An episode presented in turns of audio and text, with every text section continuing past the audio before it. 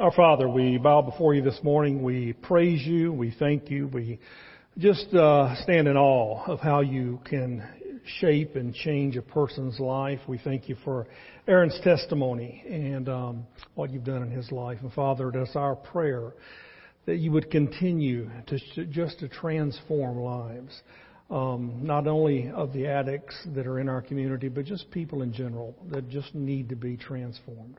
Father, work in our hearts. And I pray that as we go into the remainder of our service, we look into your word, that you would take it, apply it to our lives, and forever change us.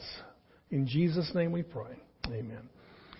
Okay, why don't you all be seated? While you're being seated, let me put in a couple of plugs here for some things. Uh, the 101 class, this is the introduction to our church family, is today at 2 o'clock we have a good group signed up, but maybe you haven't. Now, this is for people who just are kind of new to the church, would like to know all about Dogwood Church. This explains everything, gives you a chance to ask questions. Um, you don't have to have signed up to come. I'm telling you now that if you want to come at 2 o'clock back in the fellowship hall where the C2R group meets, we are going to uh, have it, and it will last. It'll be over about 4:30, 4:45, somewhere in there. Last couple hours, but I'll feed you some refreshments, so don't worry. I'll take care of you, and um, you will then know everything you need to know about the church. This is designed for people who are just curious about the church, but it is also a prerequisite if you want to join. You're not joining by coming. Uh, you can make that decision later, but you can't join without coming. So keep that in mind.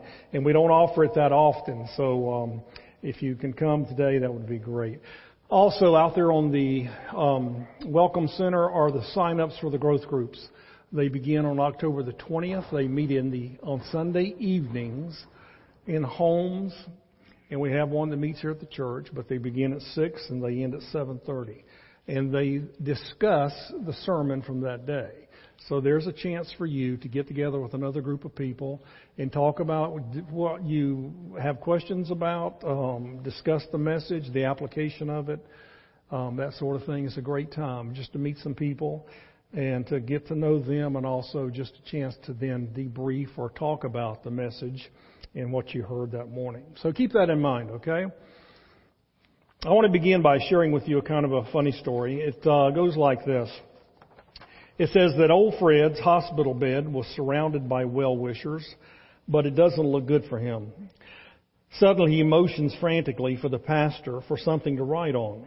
The pastor lovingly hands him a pen and a piece of paper. Fred uses this last bit of energy to scribble a note and then he dies. The pastor thinks it's best not to even read the note because the family's so upset. He said they'll just wait till later. So he places it in his coat pocket. At Fred's funeral, as the pastor was finishing his eulogy, he remembered that he's wearing the same jacket that he was wearing that day. So he reaches into his pocket to get the note, and he says that Fred handed me this note just before he died. He says, I haven't looked at it, but knowing Fred, I'm sure there's a word of inspiration in it for all of us. So he opened the note and he read, Help, you're standing on my oxygen hose. Now, what you have there is a failure to communicate. Um, the Fred just couldn't get it out or communicate it well. And when we talk about communication and the problems that arise from communication, it happens to us in churches, happens to us with our friends, it happens to us in business and work, but it also happens in marriage. I would venture to say that probably the biggest issues with the people that are struggling in marriage is over the issue of communication. They just can't seem to communicate adequately and enough to understand each other and to appreciate each other and to maybe deal with the issues that they have. They end up in counseling trying to learn how just to communicate and to talk to each other. It's been said that the average couple spends four minutes a day in meaningful conversation. Now, that doesn't mean they don't talk, it just means meaningful conversation. Otherwise, it's just surface stuff and dealing with issues and uh, so forth, but it's not meaningful conversation. Now, today, what we're going to be doing is this. As you know, we're in a study in the book of Ephesians. We're in Ephesians 5 in our study and dealing with marriage in that section in Ephesians 5 that deals with marriage. Now, we're backtracking a little bit because I want to go back to a previous passage. But today we're talking about communication in marriage. I'm going to share with you four rules for communication. Now let me explain what I mean by this. These are four rules that if you understand these concepts, um, understand and can apply these, they're going to help you in every situation that you have where you are in a relationship with anybody, be it a coworker, family member, but especially in marriage. And in marriage is the application that I'm working on today. We're moving into the area of that, of, of dealing with it as it pertains to uh, married couples. But we are, are talking about uh, these four rules, and we're going to be talking about two of them today and two of them the next next time we talk. Okay, um, so we're not covering all four today. And uh, like I said before, this applies to any relationship you have. Now, before we get there, before we even start talking about these rules of communication, let me share with you three observations about communication between married couples, okay? So just listen very carefully to these. These are just general observations that you need to be aware of when it comes to communication in marriage. Number one, when it comes to communication, men and women are very different. Now, you might, may come as a surprise to some of you, but I don't think so. I think that you're probably already aware of that, that we are just different. It's not good or bad, it's just acknowledging the fact that there is a difference between men and women. Now, here's, um, again, it's kind of a humorous list, but it's the way men think, and, and this is true. Okay? It may sound outlandish to you, but this is so true of men and the way we think. This is going to help you, okay? If you do not understand how men think, listen to this, okay? Number one, it says if you ask a question you don't really want an answer to, expect an answer you didn't want to hear. So this is talking to the wife. If you're asking questions you don't really want an answer to, then we're going to give you an answer. It may, it may not be the one you want to hear. You need to know that. Number two, sometimes we're not thinking about you. Just live with it. Um, every seems like women expect men to be thinking about them all the time. Girls, we just don't. I mean, I wish we did, but we just don't. Don't ask us what we're thinking about unless you are prepared to discuss topics such as navel lint, the shotgun formation, or monster trucks. We can be simply just wandering around with our minds wandering. We don't have to be thinking about anything. This is hard for women to understand, but it is so true. When we have to go somewhere, absolutely anything you wear is fine. Really. It is fine. Here's another one you need to understand about the way men think. Crying is blackmail. You cannot cry, okay? This just throws men into a tailspin. They don't know how to deal with this. Another one says, ask for what you want. Let me be clear about this one. Subtle hints don't work. Strong hints don't work. Really obvious hints don't work. Just say it. And you need to know that, girls. Just hinting doesn't work. We are thick when it comes to that, okay? We just really are. No, we do not know what day it is. We never will. Just mark the anniversary on a calendar that you know we look at. We're not mind readers and we never will be. Our lack of mind reading ability is not proof of how little we care about you. Now, maybe you've been a victim of this. You should have read my mind. You don't care about me. No, that's not true. We just don't do that. Yes and no are perfectly acceptable answers to almost every question. Come to us with a problem only if you want help solving it. That's what we do. Sympathy is what your girlfriends are for.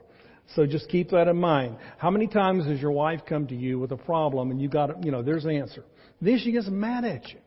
You weren't supposed to give an answer. I wasn't looking for an answer. I just want you to sympathize with me or empathize, whatever.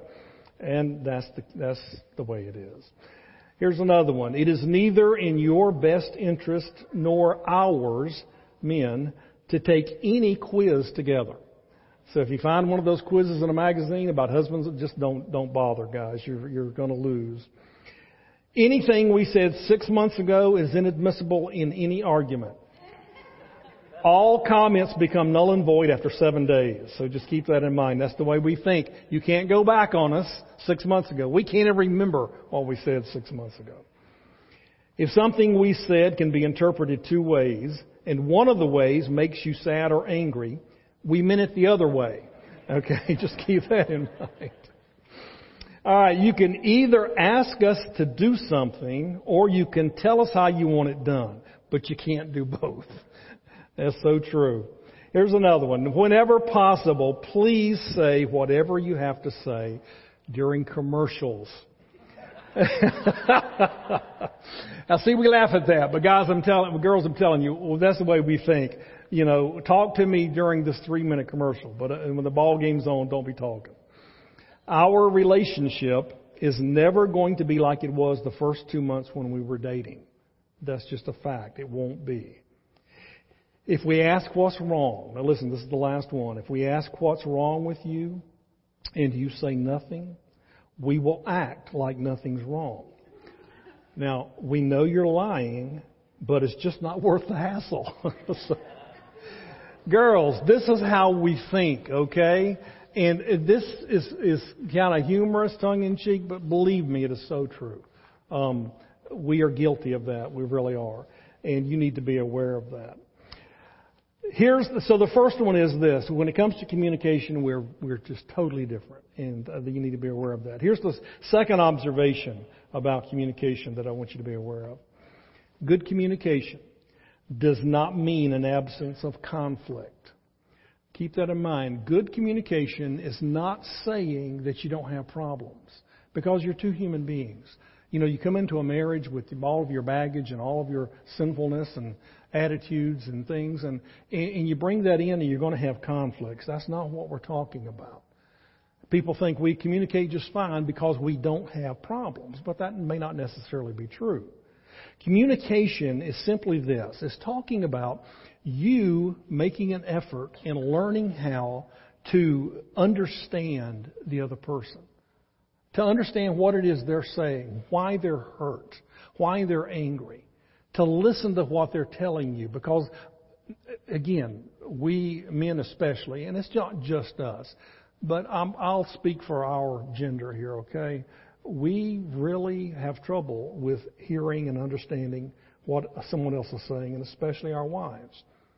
But it, communication means I need to listen to your point of view and your problem, your issues, and I need to try to understand that. And the same for the wife as well, because it works both ways. Here's the third observation that I want you to be aware of, and that is our goal is to learn how to deal with communication problems in a biblical fashion. That's what we're talking about here today. If you are struggling with communicating with your spouse, then there's only one solution. And I've told you this before God's way. It's the answer to all of life's problems, that you do life God's way. That's what we're talking about here. Um, you may be thinking, well, you don't understand my problem. I don't have to understand your problem. I need to, for you to understand what Scripture says. And this applies, again, across the board. But I want you to think in terms of it today, if you're married, in terms of your relationship to your spouse. So let me share with you now the two, two out of the four rules of communication. If you will apply these, and if you will do these, then you, what you're going to see is a, an increase in your ability to communicate, to understand each other, to appreciate each other, to be able to get your point across, and vice versa. And that's what we're after here. Doesn't solve all of your problems, but it gives you the tools to deal with your problems in marriage, okay? Let me begin by reading this passage. It's just these three verses. I'm going back to Ephesians chapter 4. It's a passage we've already looked at, but I'm, I told you I'm going to come back to it now and look at it from the perspective of marriage.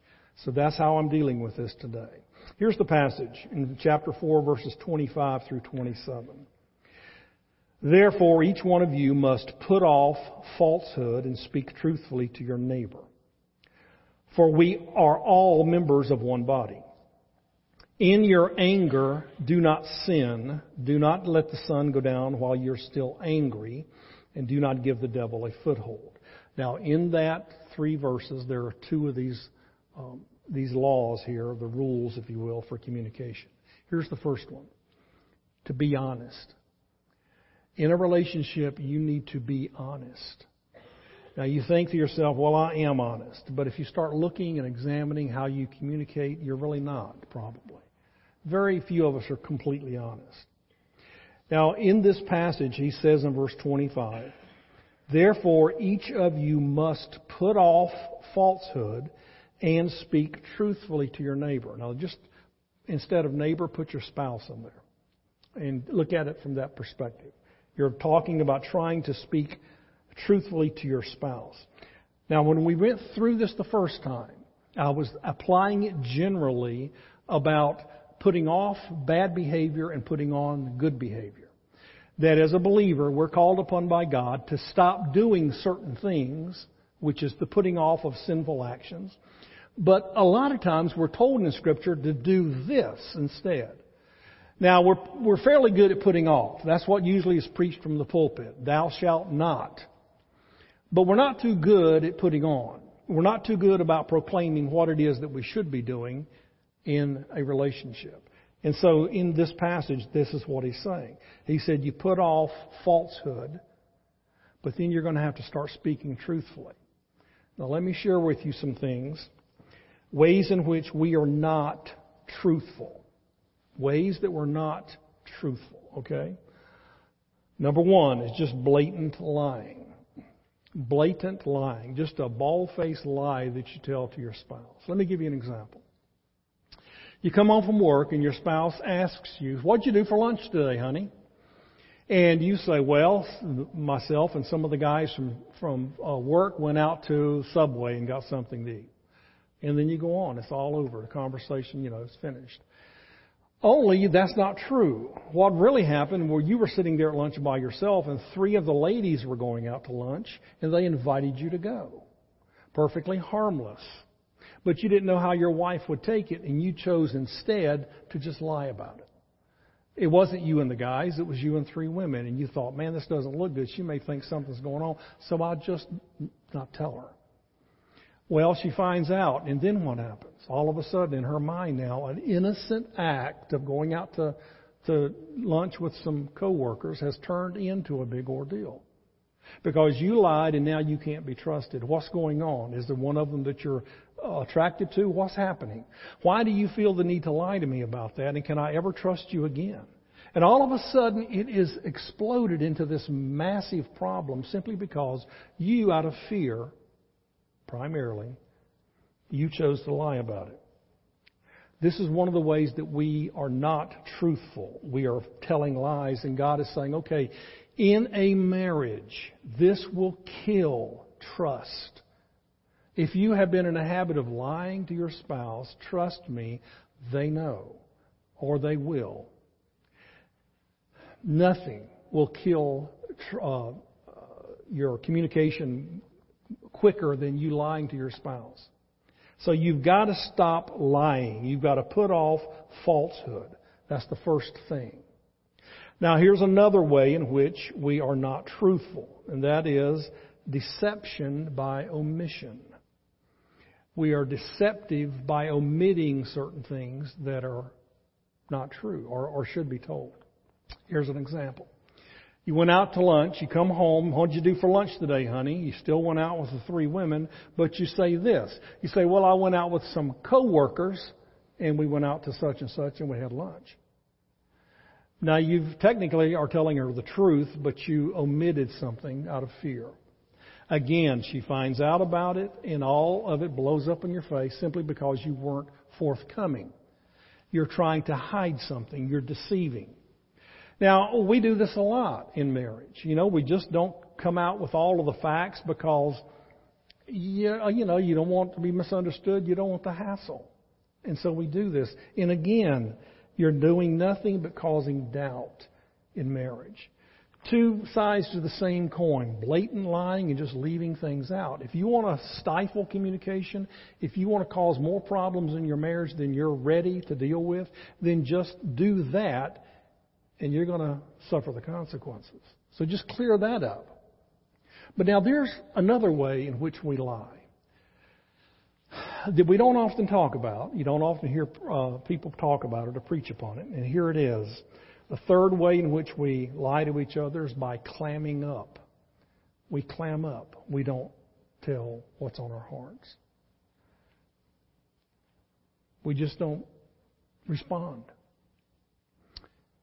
Honey, is there anything wrong? No, I'm fine. But you're really not. You've been hurt. I don't know how I've hurt you. I'm trying to find out. But you, because you're hurt, embarrassed, whatever, have decided that you're not going to respond. Is that truthful? When you tell me that there's nothing wrong, when you give me the silent treatment, is that right? But yet we do it. How many times has this happened to you?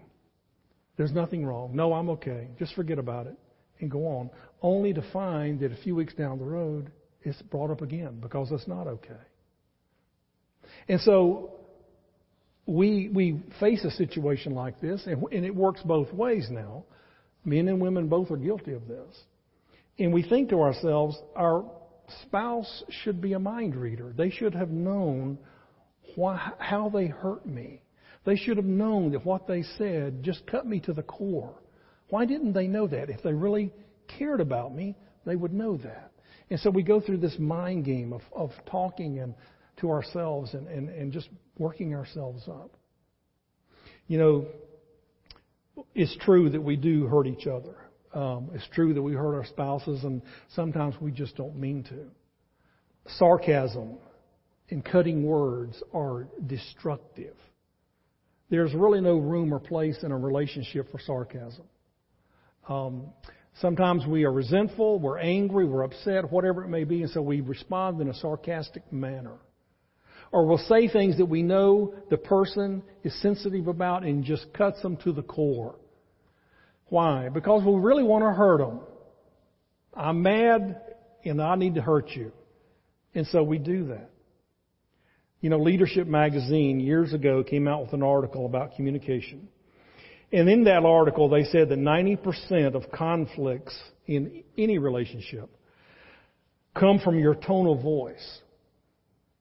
Now, guys, you know this is true. It, it, I think we're probably more guilty of this than women, but it, it works both ways.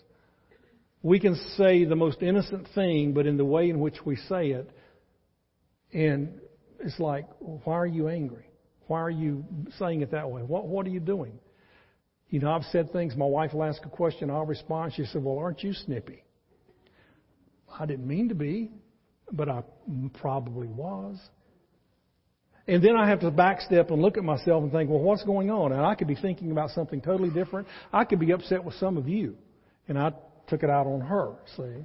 Um, it could be any reason for it. But a lot of times that happens. And here's the point, though. When you clam up, there's two parts to this verse. Now look at it in verse 25. He says, Therefore, each of you must put off falsehood. That's the lying whether it be blatant or sins of omission, just as, you know, you put that off. He said, but now you have a responsibility to speak truthfully to your spouse. So guys, gals, if you're hurt, you have to say something. Your responsibility before God is to get this out and to say this because your spouse needs to know that.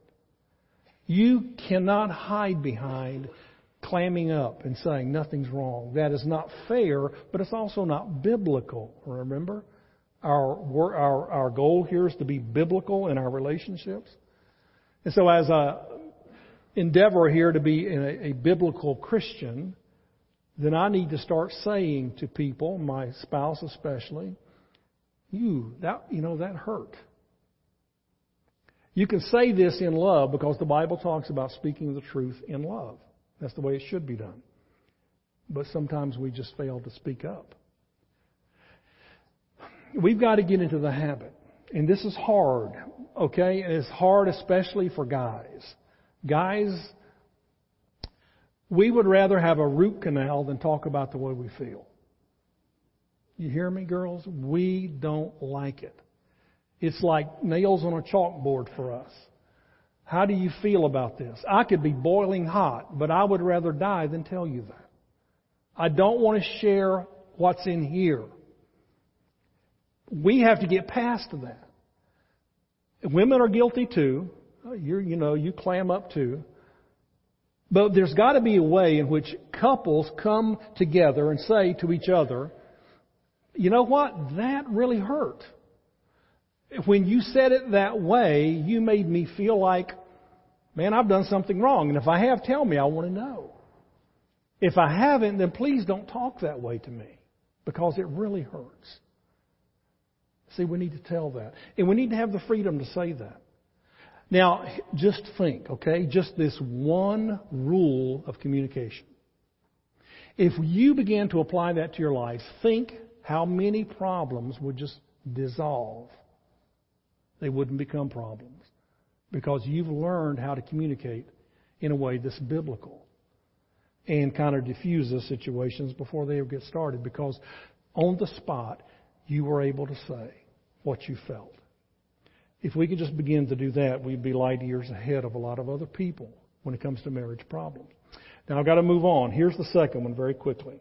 And that is the second rule of communication is that you keep current that you keep current. You don't let things go. You got to deal with them. This is talking about dealing with them quickly. Now watch these next two verses in verses 26 and 27. He says, In your anger do not sin. Do not let the sun go down while you are still angry and do not give the devil a foothold. Now, this is a, uh, this one is important for all of us. Because we misunderstand sometimes about anger. Let me explain something. You know, the Bible doesn't really teach that anger is a sin. Now, this may come as a shock to some of you because you've always been taught that you shouldn't be angry. The Bible doesn't teach that. You know, Jesus got angry in the temple. He didn't sin. Anger is simply energy. In other words, God has instilled within us the ability to become angry in order to get something done. Sometimes it takes that to motivate us to make some changes. We get angry about things. I mean, Aaron probably got angry at himself as he, as he taught, looked at himself and looked at his life and where he was and he made some changes. What this passage is saying is this. He said, look, in your anger, don't sin. There will be times in your marriage where you become angry. Your spouse says something, does something, and you just climb the wall. How could that person say that to me? Well, who do they think they are? Or they do things, whatever it may be. Now, sinful responses, okay? You're angry. That's okay. Do something about it, but handle it in a godly way. But you don't. Here are your sinful responses. I want to attack you. Verbally or physically. Sometimes it has become physical attacks because of something that has enraged you. There's no place in a marriage for that. There's no place in a marriage for verbal attacks. And you need to know that. You want to hold a grudge. You clam up. You are steaming. You want to get even. You want to do something to make them hurt like you have hurt. That's ungodly responses to anger. This is what he's saying. In your anger, don't sin. Instead, handle it God's way. Well, what is God's way? Well, it tells you right here. In other words, he says, don't let the sun go down on your wrath. Handle it that day. He's talking about time. He's talking about keeping current. Don't let things build up. Don't wait and say, okay, I'm just going to be mad. I'm going to clam up. I'm going to go to bed and I'll deal with it tomorrow. Tomorrow comes, you feel a little better, and things are fine until about two weeks later when a similar situation happens and you explode because you know what? You didn't deal with it two weeks ago when you should have. You know, this whole thing about keeping current, dealing with it that day. We have a fear of confrontation. We, we Christians really do. I can't say Christians, but people in general do, but we as Christians have got to get over it. Confrontation in marriage doesn't have to be a bad thing. To tell somebody, I'm hurt, I'm angry, I didn't like it, that's okay, and you should have the freedom to do that. And an honest man or woman will receive it and try to correct it. But when we don't, when we don't deal with it, then later on we explode.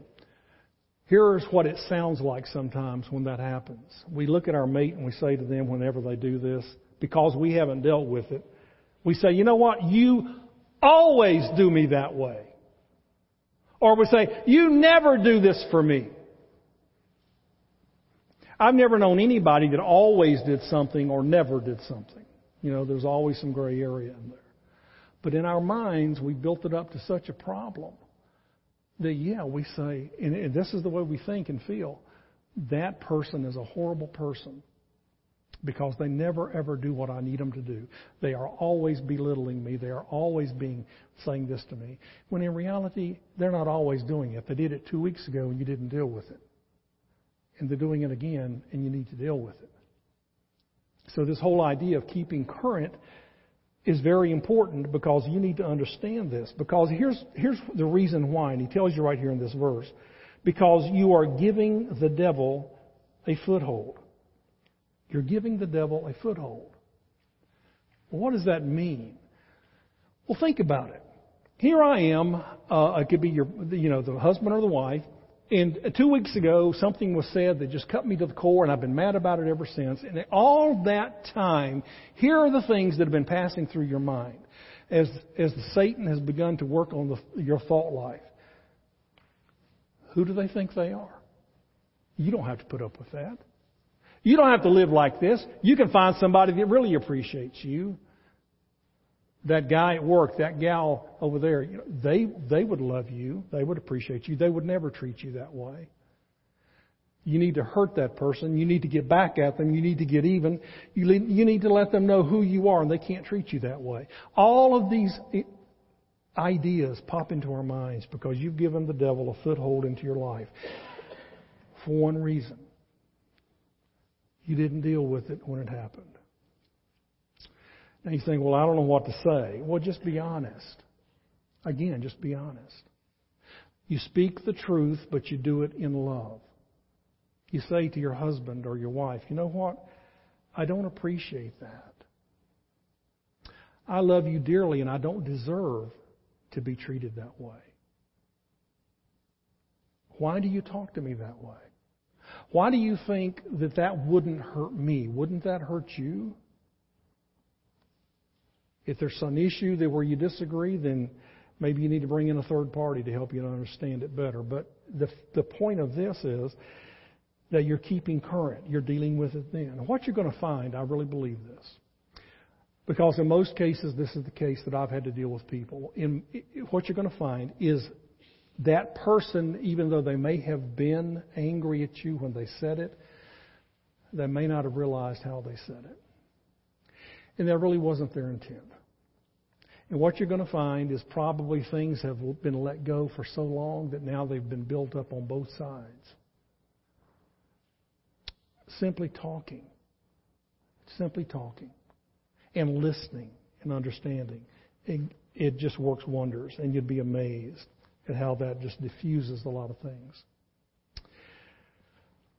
So be honest in the ways that we've talked about, especially not clamming up. That's so important because we do it all the time. And keeping current. Don't let things go. Deal with them now. I want to leave you with this, okay? A challenge.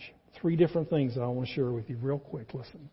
I'm challenging you to do this. Number one, to listen. To listen to the other person. Let me read you this passage of Scripture, okay? It's in Proverbs chapter 18, verse 13. Here's what it says.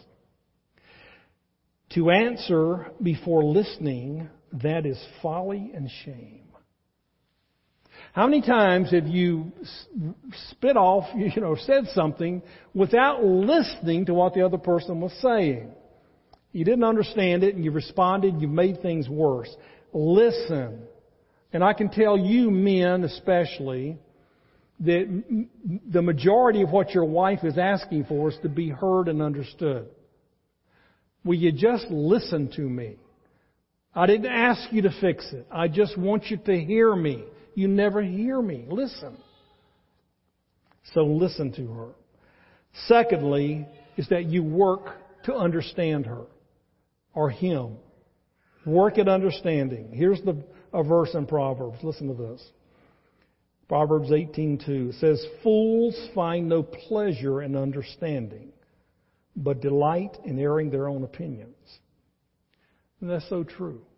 So many times we just want to be heard and understood, but we don't really care what you think. If you would just listen to people and try to understand where they're coming from, put yourself in their position, that would go so far, believe me. Um, they just want to be understood. Anybody does. And here's the third thing, that is don't wait. Don't put it off. You make a commitment that you're going to listen, you're going to try to understand, and you're not going to wait.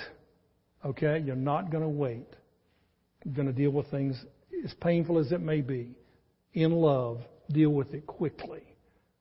Because what are we after? We're trying to learn how to communicate because I'll guarantee you, you as a married couple can solve most of your own problems without counseling if you just learn to communicate with each other.